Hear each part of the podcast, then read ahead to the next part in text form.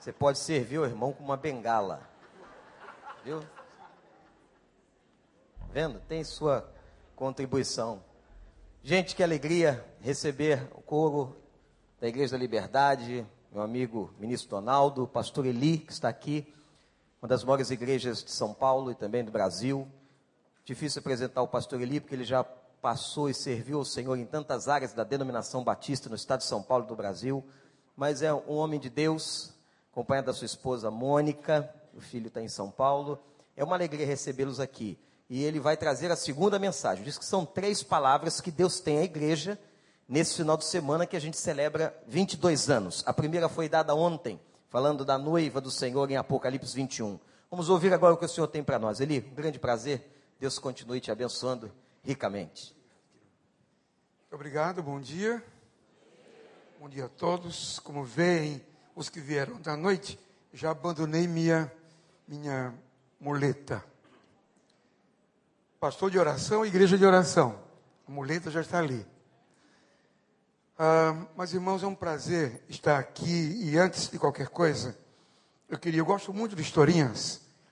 E queria com esse privilégio que o pastor Vander me dá de estar com vocês, lembrar uma, uma historinha verídica. Diz que há muitos anos atrás, um, um grupo de garimpeiros uh, saiu para um garimpo à procura de ouro. E depois de muita busca, de muita busca, finalmente, um deles lá, batalhando pra caramba, descobre lá um, um canto melhor. Aquele veio foi o achado do dia.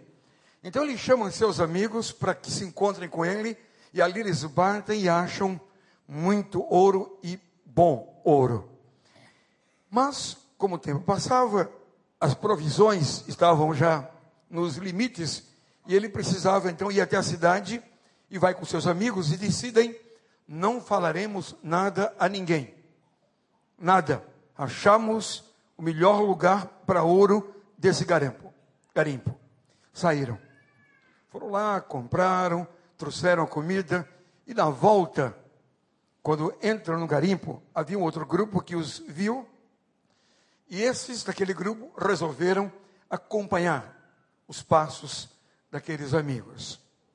Eles olharam para trás e perguntaram: o que é que houve? Por que, é que vem atrás da gente? E aí um deles disse: Porque vocês acharam ouro. E um perguntou: Mas como você sabe que nós achamos ouro? E eles disseram: Por nada não. É que as caras de vocês não negam. Mutantes, mutantes, vocês acharam ouro, acharam Jesus. A alegria de vocês, o cântico de vocês, a festa, a celebração nesta manhã refletem algo que nós não podemos esconder. A Bíblia diz que os justos resplandecerão como o sol. Amém? Isto é, teremos alegria e brilharemos e que Deus então abençoe cada um de vocês. Muito obrigado, pastor Vander, pelo convite. Nosso coro, maestro, os nossos CDs, temos aí? Temos então lá atrás. Temos vários CDs, vários CDs de nosso grupo, está aí atrás ao final do culto. Quem quiser levar um pouquinho da nossa música, nós temos excelentes coros. Esse é um coro que o Donaldo prepara a cada assembleia da Aliança Batista Mundial para cantar. Cantaram na Inglaterra, Portugal, Espanha, agora no Texas, várias cidades como Santo Antônio, Austin, Dallas, uh, Houston, também Los Angeles e Honolulu, gente muito querida, que ama Jesus e que está aqui hoje pela manhã participando com você dessa festa de seu aniversário de 22 anos. Nosso abraço precioso. Louvo a Deus pelo amigo Wander, bom amigo meu, do Donaldo. Nós temos o, o privilégio de tê-lo como, como amigo. Obrigado, pastor Wander, por sua vida e toda a sua equipe. Receba o nosso carinho, o nosso o nosso amor. Bom ver também o Valmir. É, Valmir, que bom. Então você assume agora a Secretaria da Carioca. Que Deus te abençoe com o executivo. É uma experiência que há de ser difícil, mas que Deus vai te honrar por tua vida, humildade, dedicação, seriedade. Fico contente em ter mais um amigo meu num lugar tão estratégico. Que Deus, que Deus te abençoe, amigão. Dentre os amigos todos aqui presentes hoje pela manhã, que posso ver, e alguns após o culto cumprimentarei. Eu tenho também o Zé Roberto e Lilian, novos amigos meus, que eu os abraço nesta hora. Quero convidar-lhes a abrirem duas passagens da Bíblia comigo. A primeira, Lucas, capítulo 18, e versos do 35 em diante. Lucas 18, do 35 em diante.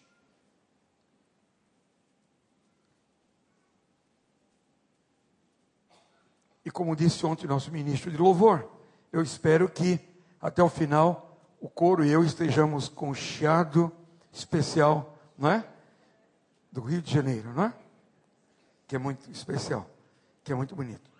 Hoje o Wander e eu estamos em lados opostos. São Paulo e Fluminense, daqui a pouquinho. À noite a gente conversa mais.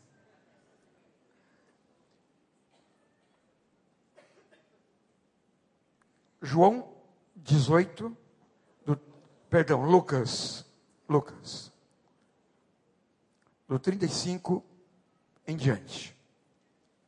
Depois João 9.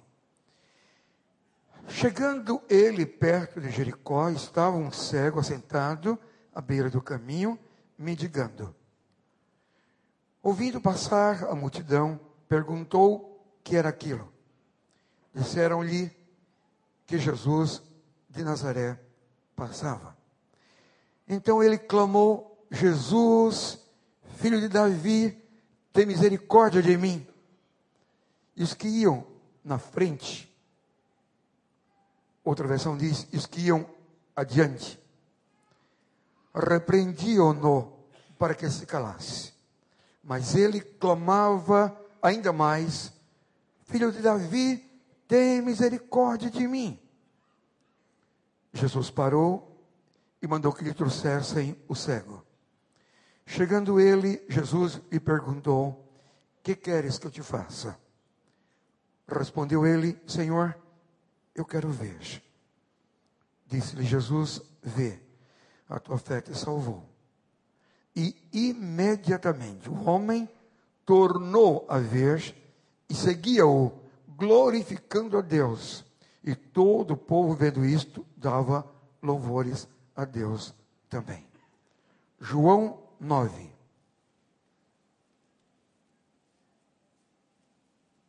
Versos do 1 em diante. É um verso longo, lerei apenas alguns versos. É uma passagem longa, porque também é bem conhecida. João 9. Quando Jesus ia passando, viu um homem cego de nascença. Os discípulos de Jesus perguntaram: Rabi, quem pecou? Este ou seus pais, para que nascesse cego? E Jesus respondeu: Nem ele pecou, nem seus pais pecaram, mas isto aconteceu para que se manifestarem, manifestassem nele as obras de Deus. Devemos fazer as obras daquele que me enviou enquanto é dia. E a noite vem quando ninguém pode trabalhar. Enquanto estou no mundo, sou a luz do mundo. E tendo dito isto, cuspiu na terra e fez lodo com a saliva e aplicou-o aos olhos do cego e disse: Vai, lava-te no tanque de Siloé, que significa o enviado. E o cego foi, e lavou-se, e voltou vendo. Bem, aí começa a travar uma confusão dos vizinhos que não criam que era aquele cego de nascença, que agora via, das autoridades, os fariseus, que mandam chamar os pais, os pais dizem, bem, eu não, não sei, sei que ele está vendo aí, não conheço bem. Chama o rapaz, o rapaz diz, eu não sei se quem me curou era pecador, porque curou no sábado, que eu sei, lá no verso 25, diz assim: Respondeu ele: Se é pecador, não sei. Uma coisa eu sei. Eu era cego e agora eu vejo. Pode dizer comigo? Eu era cego e agora vejo. Meu Pai, tua palavra é lida nesta hora. Glorifica o nome de Jesus neste lugar. Eu sei, Pai, que olhos e corações e mentes agem completamente diferente neste momento. Uns oram dizendo: Fala, Senhor, eu preciso ouvir tua voz nesta manhã. Outros olham o relógio. Outros mais criticam o texto ou a exposição. Mas pedimos-te uma coisa, tão somente uma, que tu fales e que tu sejas louvado nesta hora. Porque nós oramos em nome de Jesus. Amém. Meus irmãos, temos aqui uma bela igreja de Jesus de 22 anos.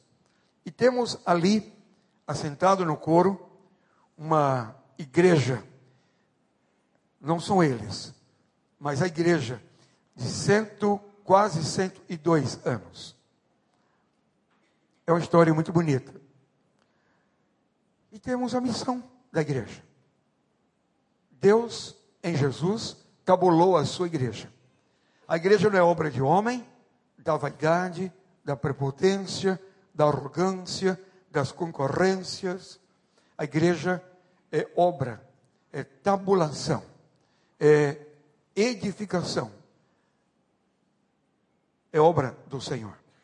Foi Jesus que um dia disse: Eu edificarei a minha igreja. Pode repetir comigo? Eu edificarei a minha igreja. Então a igreja é obra de Jesus. E como é que a gente compreende a igreja de Jesus? A gente a compreende através da vida de Jesus. Três anos na terra, doze homens com ele, eles aprenderam algumas coisas sobre o que viria a ser igreja. Uma, que há um poder para a igreja que nenhum outro poder no mundo é igual. Nada pode ser comparado ao poder de Deus manifesto na vida entre os homens da igreja de Jesus.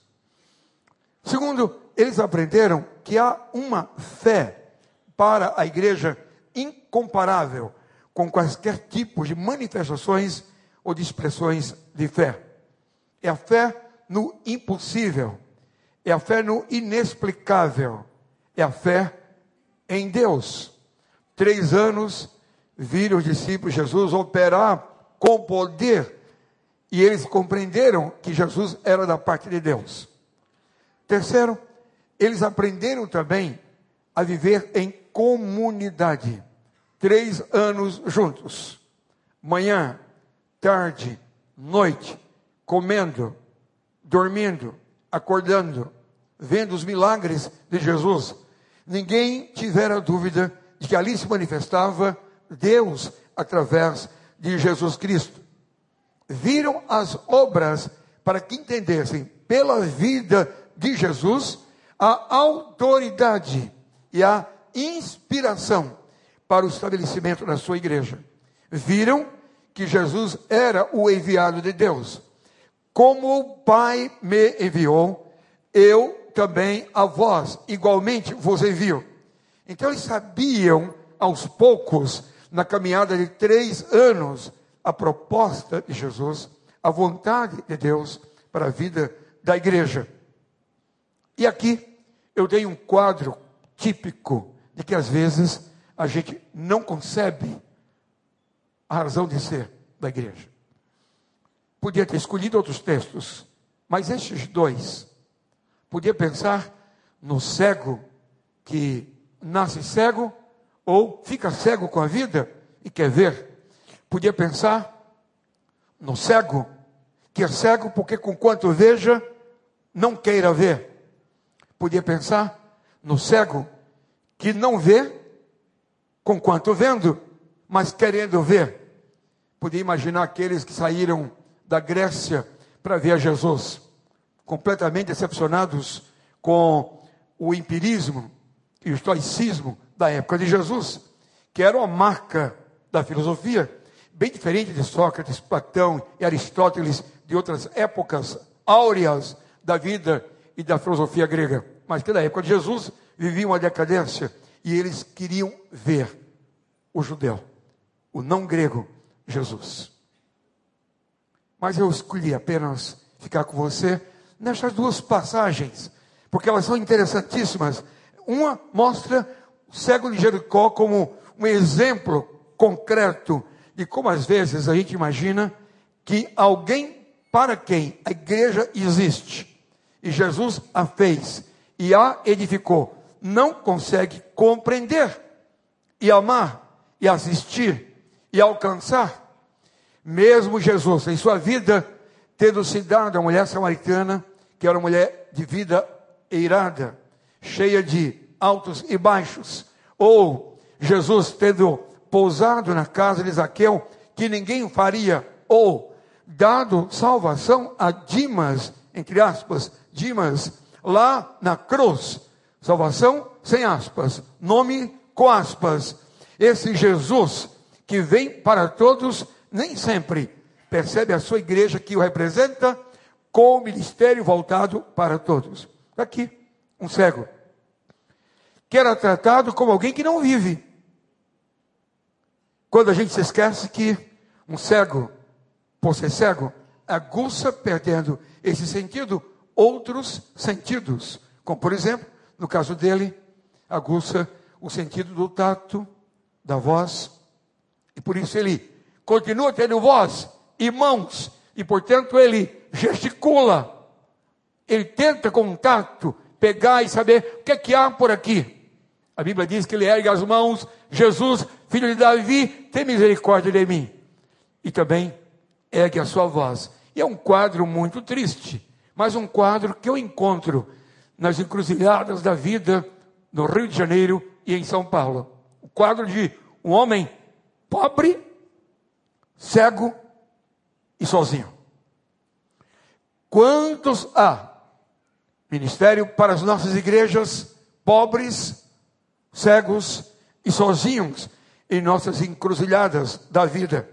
De alguma maneira, eu me vejo ali, diante desse homem, para quem eu percebendo a realidade social, porque ele morava na rua, mendigava, portanto sozinho, realidade social, pedia esmolas e ainda cego, ainda assim, para ele, Jesus me fez, e é interessante, porque esse texto mostra como é fácil a linha tênue entre alguém ao léu ou alguém para o céu. A pedir esmolas. O que que eu vejo nessa igreja?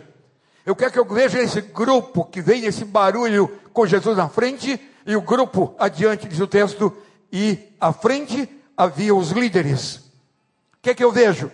Quem sabe? Alguns veem a esperança, alguns veem o momento messiânico, o momento, o time de Deus, a hora da oportunidade.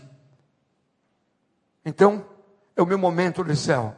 Mas a grande maioria dos cegos, pobres, e aqui não somente do fato real, mas também figurativo, porque por analogia eu vejo esse cego e outros cegos no Rio de Janeiro e em São Paulo, a grande maioria não vê em nós, a igreja, a oportunidade do céu porque vivem ao léu, esquecidos, e são capazes de, inclusive, gritar, porque gritam, eles não se importam com o nosso protocolo, eles não se importam com o nosso jeito de sistematizar a fé, eles não se importam com a nossa maneira de pensar religião, eles querem ver. Eles não sabem como se dão as reuniões de diretoria de nossas igrejas, eles não sabem os muitos interesses que às vezes rolam em nossas reuniões, eles não entendem os dramas para que a gente chegue a esse modelo e queira manter o status quo. O que eles são é cegos e não são sem voz. Portanto, gritam, Mas cala a boca, porque quem grita incomoda. Incomoda o status quo. Incomoda o, o, o sistema. Incomoda o esquema religioso. Incomoda. Mas esse não é o problema dele. Esse é o problema da igreja constituída. A igreja que consegue imaginar que coisa mais lamentável que Jesus é dela, propriedade dela, e consegue vendê-lo desta maneira à sociedade, e isso estica-se, lacerando os séculos, anos após anos, chegando até nós. Um povo proprietário de Jesus, que vai chegando na multidão, e que os da linda em frente são incapazes de ouvir o cego que clama, aquele que grita, que pede pela palavra messiânica, pelo momento da esperança, e nós dizemos ainda: cala a boca, Jesus é nosso. Silêncio aí. Você acha que Jesus vai parar para você, miserável, aqui na esquina, aqui na rua, aqui no chão, aqui na praça, aqui todo dia? De alguma maneira, eu penso que a igreja de São Paulo, a igreja aqui do Rio de Janeiro, nossas igrejas, hão de refletir, precisam parar para saber para onde estamos mandando as pessoas para as quais Deus nos fez igreja.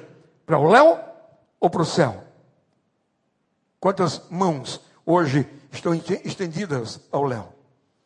O que eu sei é que as pessoas humilhadas, elas não têm receio de gritar. Elas já perderam tudo. Elas não têm mais nada a perder.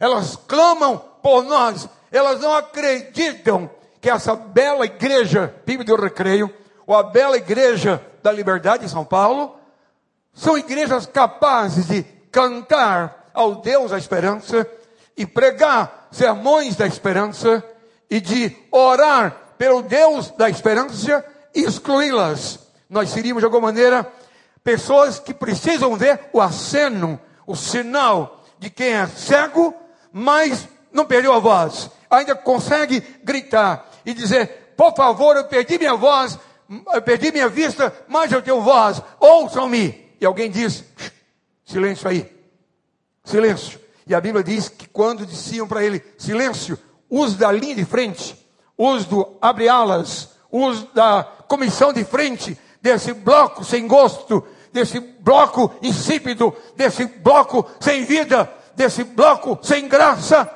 ele grita ainda mais: eu vou gritar, porque aí eu sei que Jesus é a minha esperança. Jesus é a chance da minha vida. E esta é a minha hora. E eu não tenho nada a ver com o protocolo de vocês. Eu não tenho nada a ver com o esquema de vocês. Eu sou cego, mas eu tenho voz ainda. Eu sou cego, mas eu tenho tato ainda. E cabe-me gritar, e ergue a mão. E acena, Jesus, tem misericórdia de mim. O grito desse cego, de alguma maneira, hoje pela manhã, é esse grito esperançoso e cultivado na garganta dele e na garganta de tantas pessoas em nosso caminho que precisam que nós paremos para ouvi-las. O que eu sei que aqui dão-se duas coisas. E hoje eu não estou pregando, eu queria bater um papinho de pastor com uma igreja amiga, com duas igrejas preciosas aqui reunidas nesta manhã. O primeiro, o primeiro sinal é o grito mesmo, com insistência, de alguém que precisa de socorro. E alguns já cansaram. Alguns de tanto gritar, é como se estivessem morrendo afogados. Apoiam um queixo na mão, já não consegue mais ter voz. E nós continuamos andando, cantando, vencendo, vem Jesus. E orando, ó oh Deus, usa-nos para transformar a sociedade. E depois ouvindo coros cantando a bênção do Deus da esperança. E eles, alguns deles, já não têm mais voz, gritaram muito e não foram percebidos no caminho por onde nós passamos. Com Jesus conosco. E a gente à frente. E a Bíblia diz: e os da linha de frente diziam: silêncio. Que tem Jesus contigo? Seguiam de Jericó. E a segunda coisa é esse profundo incômodo que a gente percebe que reza, que mostra o despreparo nosso para ser igreja no século 21. Na frente da minha igreja em São Paulo, há um hotel hoje totalmente tomado por travestis. Todos os apartamentos. Eles todos são ultra produzidos. seios de silicone, cílios postiços, lábios pintados, unhas trabalhadas, carros encostados no estacionamento. Tomaram tudo. Que igreja sou eu para eles?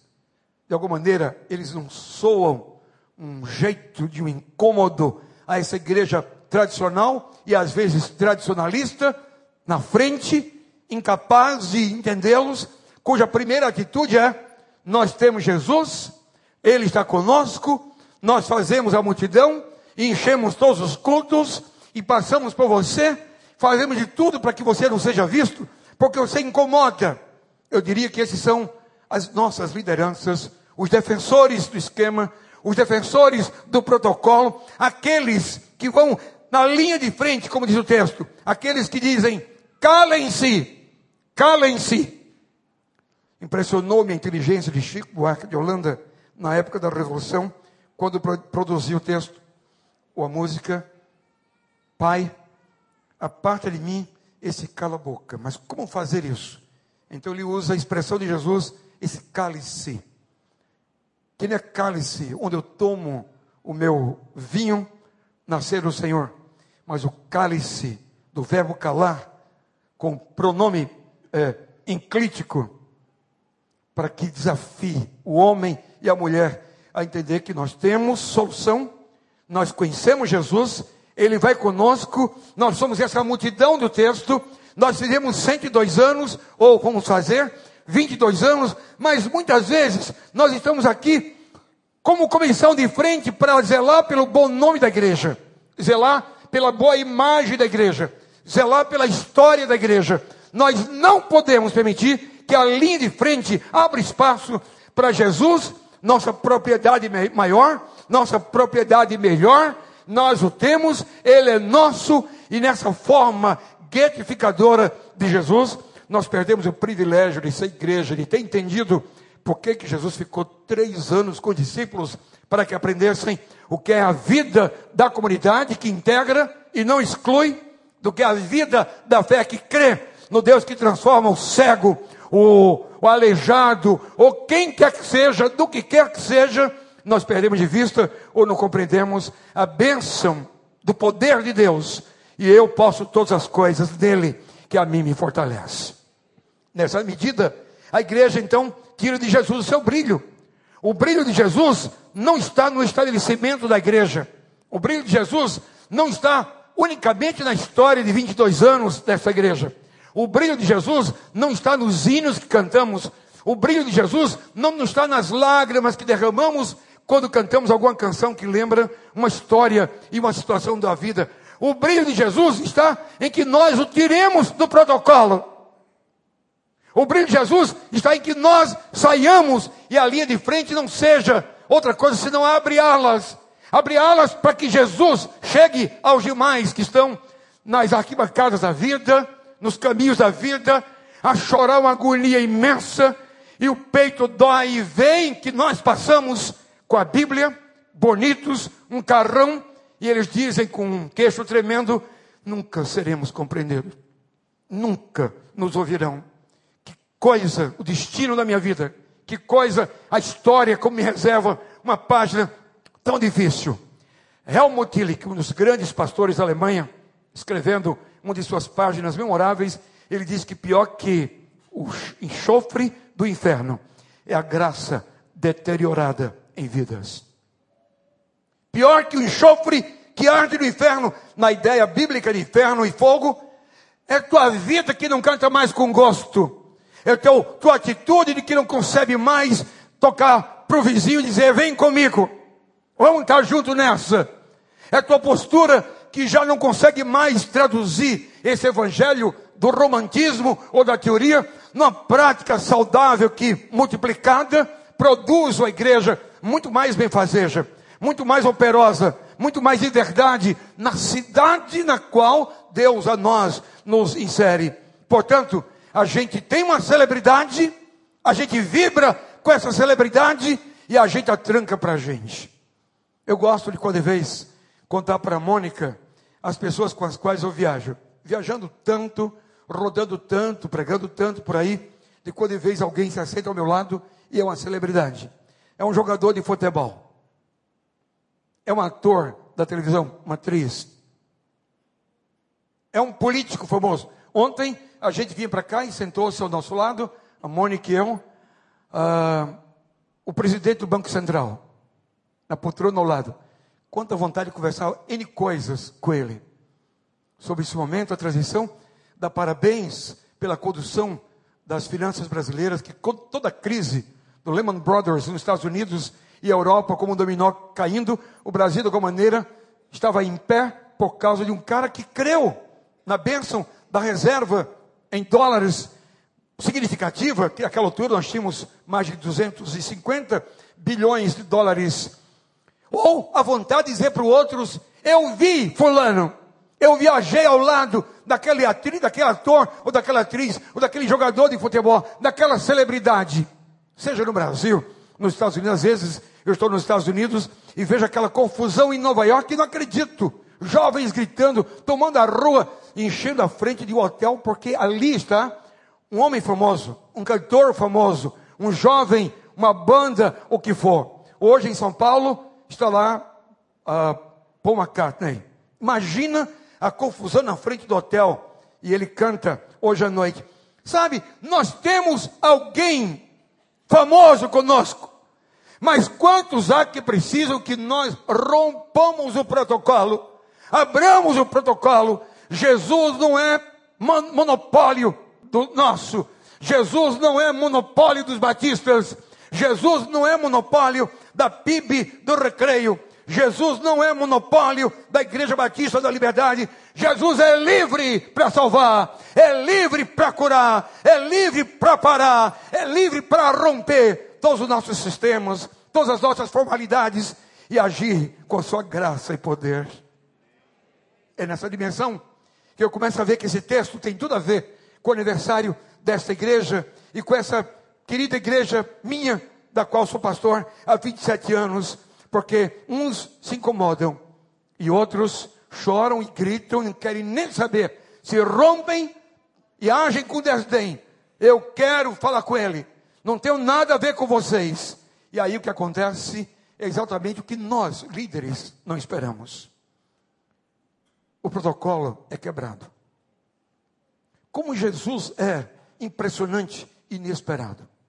Nós achamos que não podemos jejuar, porque jejum não é da história dos batistas. Aí Jesus jejua 40 dias, e ele vai dizer, e há determinados tipos de castas de demônios que só com jejum e oração.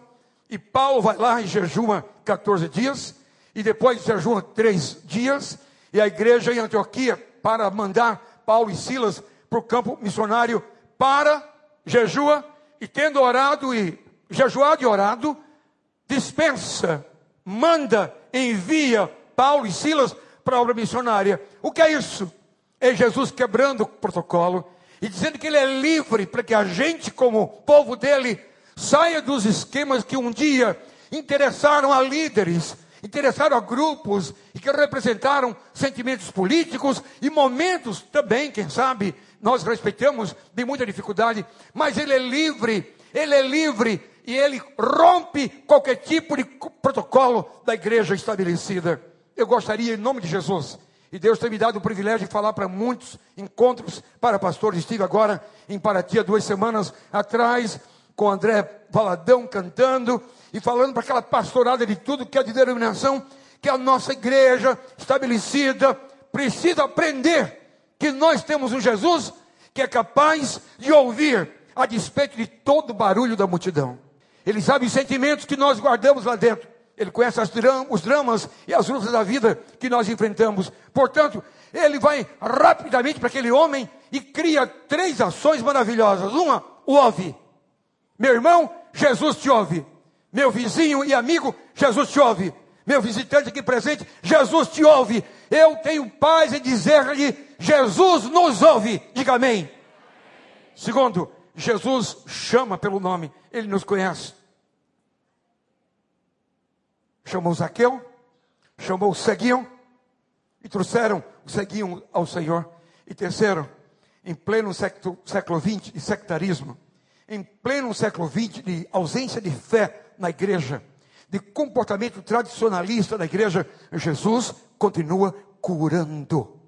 Curando. Ele é o mesmo Deus de ontem e será assim eternamente. Se você crer nele, ele repete essa ação, essa ação em sua vida. E de alguma maneira, é assim que eu começo a perceber a compreensão de John Stott em 1974, quando em Lausanne ele apregoa esse evangelho integral do Cristo que salva, salva todo homem, mas salva também o homem todo. Ele não, traz apenas a mensagem para o céu, mas a mensagem para aqui, para essa vida, para o dia a dia, a mensagem dos novos valores que nos impregnam o coração, a mensagem das novas posturas no lidar com os nossos negócios, a, a mensagem do novo comportamento na relação com o marido, com a esposa e com os filhos. É isso aqui que Jesus, na verdade, vem para propugnar. Ele vai, chama o camarada e diz: Veja. E a Bíblia diz que ele foi curado. E mais que isso, ele traz uma alegria que a multidão não tinha. Meu irmão, estou muito feliz de estar aqui hoje. Estou vibrando com a sua igreja. Pastor, parabéns. A igreja está solta, está livre. É por aí. Glória a Deus. Meu irmão, desamarre-se. Minha irmã, desamarre-se. Desamarre-se, porque se você não louvar a Deus, Deus vai curar um cego. Ele vem para cá e ele vai abrir o bloco do louvor. A Bíblia diz que quando Deus o cura, ele começa a louvar o Senhor. E diz embaixo: E a multidão, vendo-o louvar a Deus, todos o louvaram igualmente. Às vezes, Deus manda as pessoas se converterem em nossas igrejas para romper todos os protocolos, todas as convicções dos donos da verdade. E de repente, são esses que vão trazer uma alegria que nós velhos há muito tempo perdemos a marca da graça. Por isso, mamãe, não se assuste você vê sua filhinha fazendo 12, 13 anos, e já na puberdade, sair de casa e não voltar de madrugada, e você está perdida, mas tua filha não pode ter nada de você de exigência. Há muito tempo que você não ora em casa, a graça deteriorou na sua vida. Papai, não se impressione, você foi muito calculista em muitos sermões do seu pastor aqui. Você foi muito racionalista na hora dos, desses sermões. Você saiu no seu carro dizendo mas e mais, usando todo jeito adversativo para justificar uma vida na paralela que você vive, se não de fato no seu coração, nas suas convicções, na sua mente. E sabe o que dá? Hoje você tem um filho adolescente que não vê a igreja. Mas como ele virá? Você também perdeu os vínculos. Ele nunca te viu orando. Não, nunca te viu chorando. Crendo na palavra. Você perdeu a graça a graça deteriorou-se na sua vida. Você faz parte da multidão. E você vibra com a igreja que fez 22 anos. Mas no fundo, você vibra porque Jesus é sua propriedade, porque Ele está aqui. Você canta para Ele, ora para Ele e vai embora, porque já cumpriu os seus deveres e suas obrigações. Está em, em, em paz com a sua consciência. E Jesus está dizendo: abra esse bloco. Muda a linha de frente. Eu quero outra, outro grupo de frente. Eu quero uma outra gente que creia, que deixe Jesus livre. Livre para curar, livre para salvar, livre para dar esperança, livre para abençoar este bairro de tanta casa nobre, de tanta gente rica, mas de tanta infelicidade nas as quatro paredes. Alguém duvida? Hã? Então chega Jesus e diz: Tua fé te salvou. E aquele homem vai vibrar e vai cantar. E todo mundo vai junto cantar com ele também. E as coisas mudam tão grandemente. Aí eu vou para outro texto. Nesse papo, hoje pela manhã. O outro texto de João é a mesma coisa. Aí um homem seguiu. Jesus fala para ele num sábado: O que é que você quer? Quero ver. Tua fé te salvou. Sai curado. Aí o fariseu, isto é, o da igreja, os fariseus representavam o principal segmento religioso da época. Não pode. Sábado, isso não pode acontecer. Isto é, a gente crê muito mais nas coisas do que no poder de Deus. O fariseu não concebia que Jesus pudesse sorrir, que Deus sorrisse. E eu creio que Deus sorri quando eu vejo Deus dizendo: Este é meu filho amado, com muito motivo para não dizer. Porque aparece Elias, um monstro para os judeus, esse é o Kairos no Cronos, aí aparece o Moisés, e a festa aumenta, e os discípulos, Pedro, Tiago, João, gente, que espetáculo, quem pode explicar isso? Elias, Moisés, nossos grandes nomes da fé judaica, e de repente a voz de Deus diz: Este, e aponta para Jesus, este aqui é meu filho amado. Daquela hora em diante, ninguém falou mais em Elias, ninguém falou mais em, em, em Moisés, agora este, e diz assim: Meu filho amado, quem diz eu te amo, sem que haja uma, uma, uma ponta de alegria no canto da boca. Este é o filho que eu amo. Quando você fala, eu te amo, os olhos brilham. Quando você fala, eu te amo, os olhos ficam formosos. Quando você diz, eu tenho prazer, sua vontade é pular, é vibrar. Agora, troque isso em miúdos, vá para Deus. Não é outro, é Deus.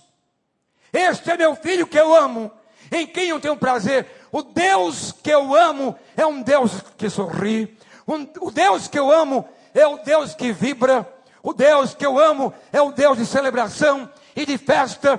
Por isso a Bíblia diz que quando o filho pródigo voltou, houve festas, porque Deus se alegra com minha volta, tua volta e com a quebra dos protocolos. Cada vez que a gente muda, não deixa a graça predominar, isso vai fazer diferença, mas vai primeiro mexer com a igreja institucionalizada. O que é que houve com você? Estou vendo. Amém! Uh, estou vendo. Nunca havia visto. Cego nascença. Que bênção. Aí começa a confusão. Os pais dizem, é meu filho mesmo. Os vizinhos dizem, parece com ele. E ele diz, não, sou eu mesmo. Sou eu. Até que finalmente lá adiante, ele vai para as autoridades.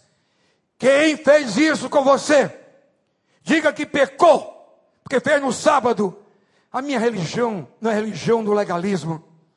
A minha religião não é religião dos uh, radicalismos. A minha religião é a religião da graça de Jesus Cristo, do poder de Deus, que faz toda a diferença. E o rapaz diz assim: bem, é o seguinte, quem fez, eu não sei. O que eu sei é que eu era cego e agora eu vejo. Isso tinha acontecido um pouco depois de Jesus, no capítulo 8 de João, dizer: Eu sou a luz do mundo. Eu vim para que você veja. Eu vim para tirar as trevas dos seus olhos e da sua vida. Agora veja, um outro homem a esmolar, imóvel, e Jesus o liberta e o faz imobilidade. Veja, um homem parado e infeliz, inerte, e Jesus quebra a inércia dele, mesmo diante dos olhos dos que fazem a multidão, dos que têm Jesus como o Senhor de todos, mas que representa o pensamento, o espírito e a postura e a prática cética. Quantas vezes nós somos os primeiros a estranhar? Um dia uma mulher da minha igreja muito preciosa disse, pastor, que coisa, e Deus curou, é a minha casa, vive essa cura, pastor, é como se eu estivesse vendo aqueles livros sobre fé sendo cumpridos na minha casa. Vejam como nós somos céticos. Nós cremos a fé do livro, mas nós não temos a fé em nossa casa e vida nesse Deus em que nós podemos tudo. Então Jesus dá visão a um, dá outro, e esse homem, a coisa mais linda desse segundo cego, é que quando perguntam, mas e aí? Quem fez isso? Ele não fez teoria, ele não lidou teorizando, ele não teologou, que esse é um grande problema da gente, a gente sofistica Deus. A teologia é muito importante, mas lhes digo, 32 anos de pastor, 12 lecionando na Faculdade Teológica de São Paulo, como nós aprisionamos Deus na sistematização da teologia. como se Deus pudesse ser defendido e ele não quer defesa. Deus não precisa dos apologetas, dos que o defendam. Deus é livre, Jesus é livre, e quando ele age em mim, eu não consigo fazer teologia no sentido teórico. Simplesmente eu vou dizer o que eu sei. O que eu sei é que eu era cego. O que eu sei é que agora eu estou vendo. E aí eu vejo tantas pessoas que têm olhos, mas não querem ver. Sabem por quê? Porque é doloroso muitas vezes enxergar o realismo das mazelas da igreja, das mazelas da sociedade, das mazelas da casa da gente. E aí, como é que eu vou ver tudo isso e continuar crendo em Deus? Então eu prefiro não ver. São os fariseus ou nós da comissão de frente, nós, líderes do Senhor, que tantas vezes agimos como donos de Deus. A igreja é linda, a igreja é noiva, mas ela tem que ser livre e deixar Jesus quebrar os protocolos, deixar Jesus agir com liberdade, porque do contrário, nós vamos descobrir mais adiante que ele continua livre a despeito dos nossos complexos, inseguranças ou vaidades. Segundo, tem muita gente que não quer ver, ainda que vendo, porque tem medo dos que vêm demais. Os que vêm demais são problemão para a gente. Claro, porque aí enxergam muito. E a gente não queria conviver com pessoas que enxergam tanto. Porque enxergando muito, revelam aquilo que nós não queremos ver. Preferimos tocar de forma romântica a igreja a ver, porque ver nos incomoda a sermos agente, agentes das curas. Porque vendo demais, também vem aquilo que é oculto e a gente quer deixar debaixo do tapete, prefere não tocar nisso aí. E aí, vendo demais, nos obrigam a fazer vista grossa pela realidade que nós queremos ela fugir e não há como fugir. Por isso, algumas vezes, algumas coisas aconteceram em minha vida que eu comecei a pensar que foi muito bom dizer agora eu vejo. Por exemplo, eu começo a pensar no tempo em que eu cria piamente nas pessoas. Para mim, o que alguém dissesse era verdade, estava muito bom, ótimo, maravilha, e que essas pessoas estavam fora de suspeita, porque eram da igreja. E até houve tempo que eu não queria contato com ninguém fora da igreja. E houve época que eu orientei pessoas a não terem muito contato com aquelas com quem não há comunhão, não, não conseguimos conversar, porque nós achávamos que nós, da igreja, temos as respostas, vemos mais que o mundo, e aí eu descobri que na verdade era um grande engano na minha vida. Eu vivia na ingenuidade, por isso eu era cega. E agora eu vejo. Houve tempo em minha vida que eu acreditava que as pessoas é, de fé eram as pessoas membros da igreja e que, portanto, essas iriam para o céu, e fora disso, não sendo da igreja, não haveria céu para elas, e com essa temática radical, muitas vezes alimentada por uma igreja, por membros da igreja, a gente começa a medir as pessoas para depois descobrir que Deus não as mede assim. Quem de nós é capaz de dizer quem é salvo e quem não é salvo? Quem aqui presente, com 22 anos da igreja, pode ficar em pé e dizer: Eu sei os que estão salvos desta igreja, os que não, os que são joio estão aqui no hall de membros, ou os que são trigo estão no hall de membros. Ninguém, ninguém, aliás, a rigor, para sermos honestos, jamais poderíamos julgar qualquer pessoa, mas a gente acha que vê demais. Ou prefere ver de menos para continuar com a mentalidade tacanha, que julga, que menospreza, com esse tom de superioridade, nos autocolocando nesse pedestal que jamais, jamais Jesus quis que nós ficássemos. E agora? Eu li uma coisa muito interessante, que eu repito aqui hoje. Nós vamos ter três surpresas no céu. A primeira surpresa, ver no céu quem nós não colocaríamos. Não vou nem dizer nomes. Dá uma vontade aqui de citar uns três. Ninguém imaginava que Dimas estaria no céu.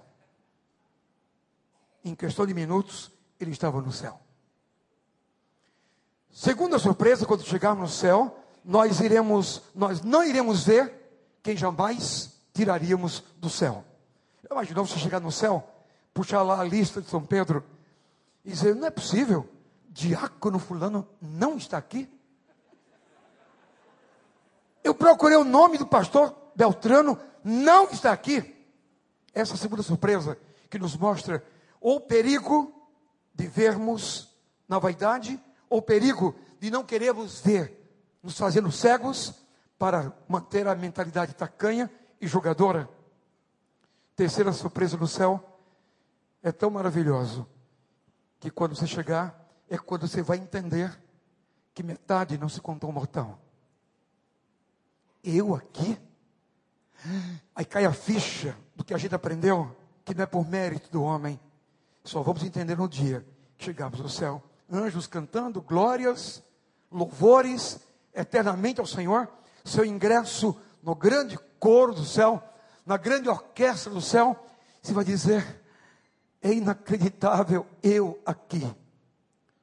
Porque não é por méritos. Portanto, o que eu sei é que eu era cego e agora eu vejo. Quem irá para o céu é o salvo em Jesus. E não duvidem, ele pode estar em qualquer igreja. Em qualquer. Eu nunca vi em canto nenhum, em canto nenhum, que vão para o céu os membros da igreja batista. Se eu chegar lá e vir a placa da igreja batista, PIB do recreio, eu estou fora. Primeiro porque eu não sou membro daqui. Não, no céu estamos lavados no sangue do Cordeiro de Deus. Já viram? Sabe que houve tempo em minha vida que eu acreditava que as pessoas, quando contavam episódios da vida de outras, faziam isso pelo real interesse de ajudá-las. Com o tempo, eu descobri que as pessoas são fofoqueiras. E às vezes se vestem com essa capa de disfarce, com essa linguagem piedosa, e muitos caem e fazem parte das fofocas mais infelizes e atrozes que infelicitam a igreja de Jesus Cristo. O que eu sei é que eu era cego.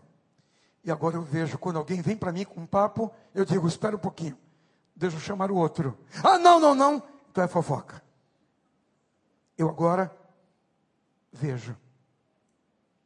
O que eu sei é que houve tempo em que eu acreditava muito mais nas desculpas das pessoas para nos envolverem na igreja.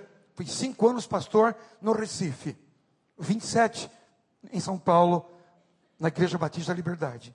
E quando alguém chegava e dizia assim, pastor, eu não tenho estado no culto, no coro, na orquestra, no meu ministério, no que for, no CREA, no Extreme Impact, nos 40 dias de oração, na campanha de missões, sucesso do mês passado, eu não tenho porque eu moro longe.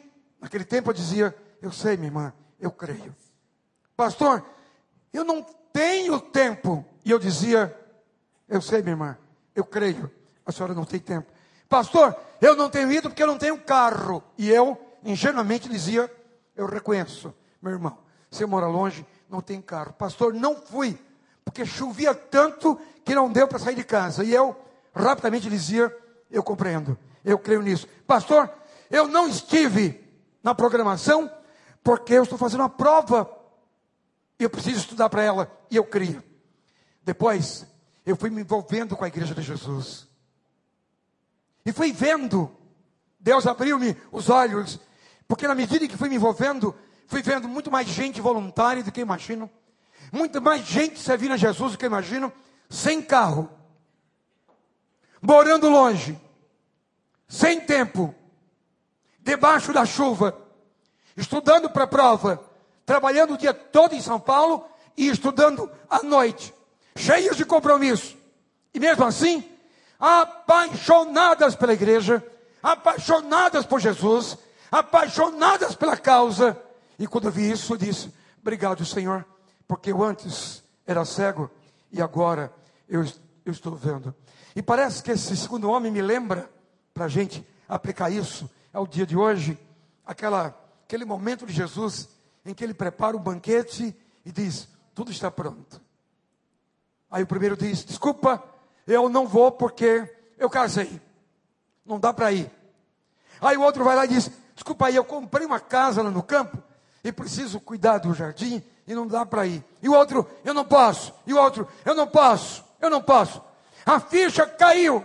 Na verdade, quando Jesus propõe isso, ele está dizendo: a igreja é minha, eu sou o líder, eu sou a cabeça, mas ela precisa mudar e compreender que compromisso é o que fará a diferença. Olhem, escutem-me.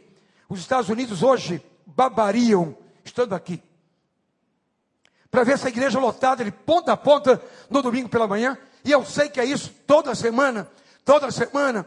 Vocês terão a tentação de ir um dia à praia. São Paulo a gente tem praia. Há quem nos dera tivesse a praia de vocês. Mas vocês estão aqui para glorificar Jesus Cristo.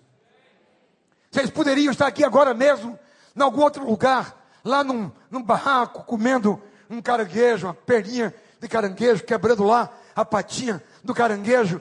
Alguém está arrependido de ter vindo para cá? Sabe por quê? Porque um dia você era cego. Você era cego. Essa igreja lotada de ex alguma coisa. Ex-defraudador. Ex-mentiroso. Ex, ex, ex. Mas o que você sabe é que você era cego. E agora você vê. Vê a glória de Jesus vê o poder de Jesus, vê a ação de Jesus, vê a bênção de Jesus em sua própria vida. Então, a minha conclusão é essa. A, a, a passagem de Jesus em Jericó, como também no texto de João 9, traz dois cegos, dois portadores de cegueira, e que nos fazem parar para pensar. Que tipo de multidão nós somos? Que postura temos quando pensamos em Jesus Cristo? Que representa Jesus para mim e para você? Somos, somos homens e mulheres que agora veem e põem Jesus em primeiro lugar. Eu nunca esqueço de um dia que na igreja do Bisânio, segunda igreja de Houston, na hora do apelo, um homem foi à frente e a igreja entrou no alvoroço. Uh, aquele burburinho ele era conhecido de todos. Era um dos homens mais importantes do petróleo da região norte do Texas, Burger, Phillips, Amarillo, lá em cima no Texas. E pastor Bisânio, naquela grande igreja segunda de, Houston, aperta a mão do homem e diz: E aí, qual é a sua decisão? E ele diz assim: Eu decidi dar tudo, ser de Jesus. Tudo! Como quem diz, eu me arrependi do tempo em que eu filosofei. Eu me arrependi do tempo em que eu critiquei. Eu me arrependi do tempo em que me coloquei num pedestal, eu mesmo. Eu me arrependi de ter vivido uma vida questionando Jesus. E eu agora estou aqui para entregar-me completamente a Ele. Eu era cego e agora eu vejo. PIB de, do Recreio dos Bandeirantes. Parabéns pelo caminho da quebra dos paradigmas. Nós, da liberdade, estamos vivendo o mesmo clima. Para a glória do Senhor. Parabéns, porque a comissão de frente está abrindo espaços para Jesus Cristo. Jesus não é propriedade desta igreja. Ele é livre. Ele é livre. Ele é livre. E ele há de ganhar o Rio de Janeiro para ele. Livre, livre. Parabéns pelos abre-alas que aprenderam que se fecham Jesus, ele diz, sai da frente e vai ouvir o clamor e os sinais dos cegos, dos infelizes que no Rio de Janeiro precisam conhecer e aprender de Jesus. Parabéns, porque vocês aprenderam que não adianta a vaidade de uma bela igreja de apenas 22 anos, tão pujante, ao ponto do nosso secretário-geral dizer, é a maior igreja hoje das mais de 400 da Convenção Carioca. Mas parabéns, porque nenhum barulho aqui, nenhuma festa aqui, nenhuma celebração aqui poderá nos conduzir à vaidade de ter Jesus para a gente, imaginando que ele não vai parar, e não vai ouvir, e não vai chamar, e não vai curar tantos cegos. Não se incomodem com os cegos, não se incomodem com os gritos, não se incomodem, porque eles vêm, e se a gente perde o gosto de cantar e de vibrar, eles vêm e puxam um bloco do louvor. E a gente vai junto para vibrar com eles, e vibrar, e vibrar, porque é por aí.